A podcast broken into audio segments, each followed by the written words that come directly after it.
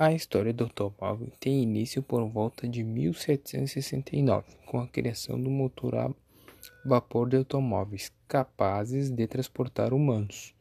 O ano de 1886 é considerado o ano de nascimento do automóvel moderno, com o Benz Patent Motorway, pelo inventor alemão Carlos Benz.